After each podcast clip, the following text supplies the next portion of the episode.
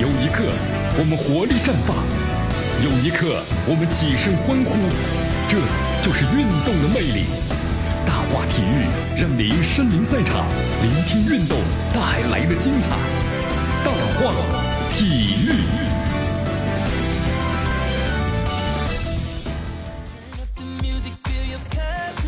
好，欢迎大家来到大话体育啊！继续锁定 FM 九十六点七，江南为大家带来绵阳广播电视台我们的故事广播，江南说新闻之大话体育。来，咱们先来说关于这个国家队的一则消息啊。国家队虽然最近没什么任务，但是有这么一则消息，什么消息呢？呃，昨天的话呢，足球这个媒体人呢，马德兴在社交网络上呢有感而发，其中谈到了里皮啊，我觉得大家可以了解一下。他说他这么说的。他说呢，就就想知道过些天里皮如果被强行宣布下课了，发言人届时又会怎么说？呃，所以这段话让人猜测，难道里皮真的带国足踢完十二强赛就要下课了吗？嗯，我们都知道啊，你看这个中国足协呢，从去年的十月份呢聘请里皮来执教国家队，应该说还是给予了充分的信任吧，还有期望。在过去的半年吧，里皮呢推行了大国家队的改革，应该说是有条不紊的在进行着。虽然十二强赛这个成绩呢不是特别的好，但是国足击败了韩国，也战平了卡塔尔、叙利亚，那么进步还是有目共睹的。但如今呢，中国足协人事有了变动，一旦中国队啊彻底失去了十二强赛的出线机会，那么或许等待国足的乃至整个中国足球的肯定会是一场大的改革。那么这个其中，里皮在十二强赛之后下课不是没有可能的。好，这个名记马德兴啊，也提出了这么一个观点啊，呃，可能也佐证了里皮是不是叫下课了。作为世界级名帅，里皮呢带领一大队的队呢获得过世界杯的冠军，也带领恒大队登上了亚洲之巅。里皮和中国足协的合同到二零一九年，如果提前下课，肯定会遭到呢球迷们的口诛笔伐，对吧？以成绩论英雄，中国足球它不是拔苗助长啊，应该是一个长期的。一个机智的建设，在对阵叙利亚的时候，里皮说过这么一段话。很多人认为呢，如果我不能够把中国队带进世界杯，我的工作就会失败了。但是我并不这么认为，因为我来之前，中国队呢只有一分，形势非常的困难。如果最后呢我们不能够如愿以偿，但是呢我们看到中国队成长和进步了，这样的我的工作就算有回报了。那么这已经是被视作李平啊，是不是要提前告别的信号了？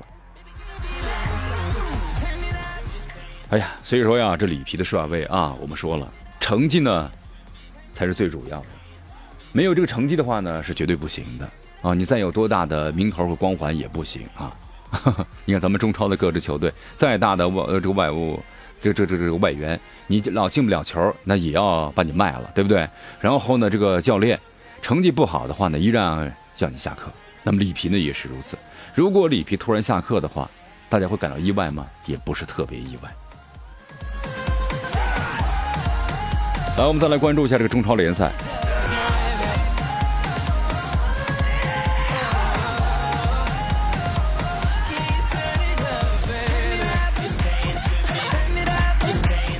好，中超联赛本轮过后，江南看了一下这个排行榜啊，现在是广州恒大呢排在第一位，积分呢是三十七分；第二位呢是上海上港，积分呢是三十三分；河北华夏呢是二十八分，排在第三位；第四位是山东鲁能二十四分。你看，现在第一名和这个第四名的差距呢，已经是有十三分了。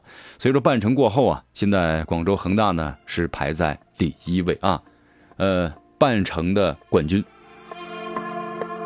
当然，后面的比赛呢还非常非常的多。刚才看了一下这个排行榜，哎呀，排行榜呢还是不错啊。咱们的这个吴磊呢，现在排在了第三位，进了十九个球，还是不错，还是不错。哎呀，但是吴磊有个问题啊，每次在这个联赛中还可以，呃，一进入国家队呢就就是哑火了，这是为什么呢？因为队友不是外援呢啊，没办法，这就很明显的一个问题了。来，咱们关注一下刚刚进行的十四轮的这个比赛啊。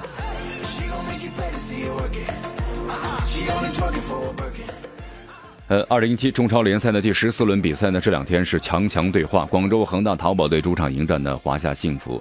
呃，这场比赛的话呀，恒大呢是二比零战胜了对手啊。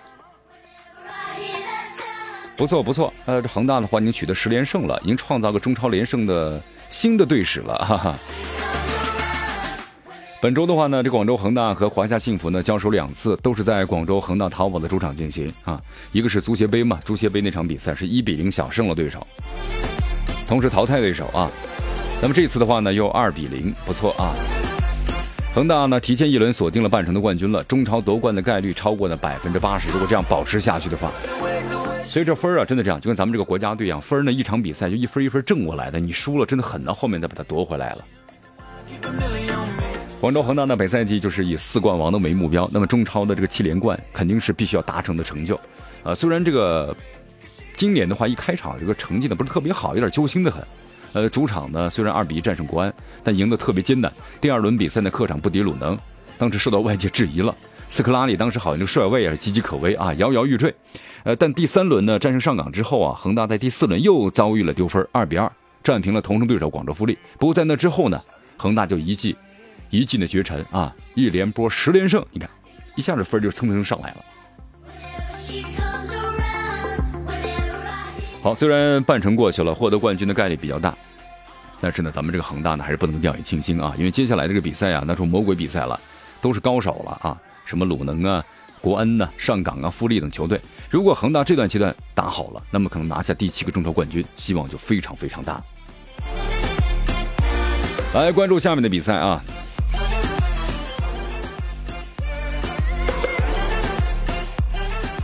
呃，虽然这场比赛呢没有没有赢华夏幸福，但是在攻势上呢完全占据了上风啊！即便是高拉特呢为恒大打破了僵局，但是呢华夏幸福打的应该说还是没错，没有停止进攻的号角。像这个姆比亚的一次近距离头球攻门，差点就打进了，但是被曾诚给化解了。应该说还是有非常多的机会吧，就是我们所说的得势呢不得球啊，足球是这样的。呃，斯帅呢在后来接受记者采访时呢也特别谈到了，他说今天的胜利来之不易啊。呃，对手呢是我们遇到体系最完善、最成熟的球队，而且上半场呢我们确实蛮被动，但下半场我们抓住了机会啊。呃，恒大以前被称为下半场惹不起嘛，终于我们看到了一个惹不起的恒大了。好，这场比赛呢虽然是输了，但是华夏幸福真的是不太幸福，然后呢也特别的有点闷啊。为什么闷呢？很郁闷，就这样一种感觉。好，那么在河北华夏幸福主教练呢，这个佩格格里尼啊也是很无奈。他说，比赛有点奇怪，我们没有太多的犯规，但得到了很多黄牌，还有人被罚下了。相反呢，我觉得对方有一名后卫应该被罚下。对方的后卫在防守的时候呢，拉倒了拉维奇，那么当时已经是最后一名防守队员了。我觉得这个犯规应该是一张红牌啊。但是挺奇怪啊，确实啊，这个足球也不能够改判，对吧？这就是足球场的规则。那么同时呢，沛公特别谈到了，像这个足球比赛经常发生类似的情况，就是罚下一名客队球员比罚下一名主队球员容易一些。那么我们下一轮比赛有很多球员要停赛了，所以说下一轮的比赛更加的艰难。最后呢，呃，佩帅也特别谈到了，他说：“其实我不是在批评裁判，我只是想说裁判对比赛结果有没有影响。”好，这裁判的话呢，确实现在有些这个问题啊。高水准的裁判呢，都进这个班房了，是不是？呃，这批裁判呢，还没有逐渐的成熟和成长起来，还正在成长的路上啊。再来关注另外一场比赛，来十四轮啊，上海体育场，上海上港主场迎战呢河南建业。呃，这场比赛呢，上海上港没有什么悬念，四比一战胜了河南建业啊，三十三分，现在排在第二位，领紧追领先四分的广州恒大。确实啊，四比一，上海上港呢在主场呢很轻松就战胜来访的河南建业。本赛季的话，我们看一看，全胜了，应该说是本赛季呃主场呢保持全胜的，呃第六次完成了最低消费。为什么呀？应该说缺兵少将，所以说有这么大的一个表现，强大的表现力啊，让人感到呢还是上港挺恐怖的啊，还是非常不错，还是不错。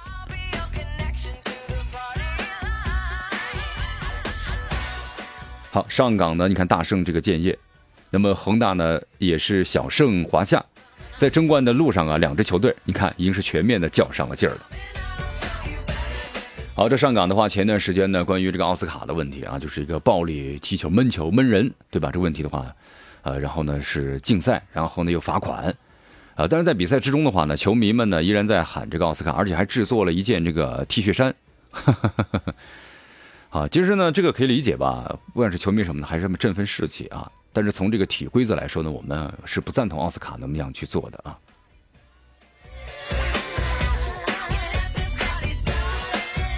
好，真的是意外走红，奥斯卡的 T 恤衫呢挺火了，据说在这个网淘宝网上就开始有卖的了，同款五十九元包邮啊。来，再关注另外一场比赛，呃，中超第十四轮，广州这个富力客场的二比一逆转了天津毅力啊，这场比赛踢的呢挺有挺有意思的。呃，因为上一轮这个伊利的话呢，客场零比二是输给了这个北京国安队，积分榜呢是滑到了第五名，离降级区只有五分的优势了，所以保级压力呢突然就增加了，所以这场比赛必要赢，所以天津伊利啊踢得非常的凶猛啊，呃，但是没有想到呢，富力竟然是逆转了，富力的枪王之王上膛开火呀啊！好，富力此前遭遇过重罚，陈志钊呢和李提香呃遭遇长期禁赛。这让斯托伊科维奇啊排兵布阵挺困难的，那么七轮不胜又是压在全队的一块石头，对不对？心头上的石头。好，这次的话呢是张哈维挺身而出了。